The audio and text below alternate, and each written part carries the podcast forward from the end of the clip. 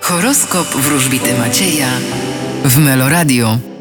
Baran, Powinniście zatrzymać się na chwilkę i zdystansować się. byk, Wy pokonacie towarzyszące wam przeszkody. bliźnięta, Wy będziecie odcinać się od otoczenia na rzecz samych siebie. rak, Wy postawicie na sprawy domowe i rodzinne. lew, Spodziewajcie się zmian, które pomieszają trochę w waszym życiu. panna, Inni mogą wam zazdrościć i wytykać wasze błędy.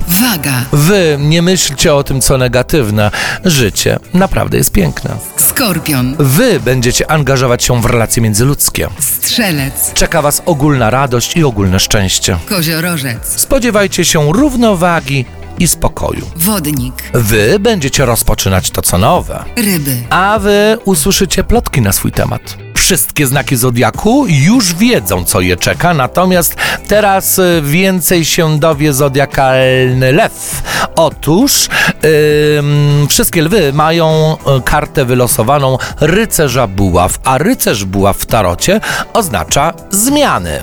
Oznacza gwałtowność, oznacza brak stabilizacji, czyli zodiakalne lwy na przykład mogą zmienić pracę, mogą zmienić partnera, bo tak będą chcieć. Pamiętajcie, że te zmiany, które będziecie wdrażać przez najbliższy dzień, y, będą waszą wolą i będą waszym marzeniem i nie miejcie pretensji do swojego losu.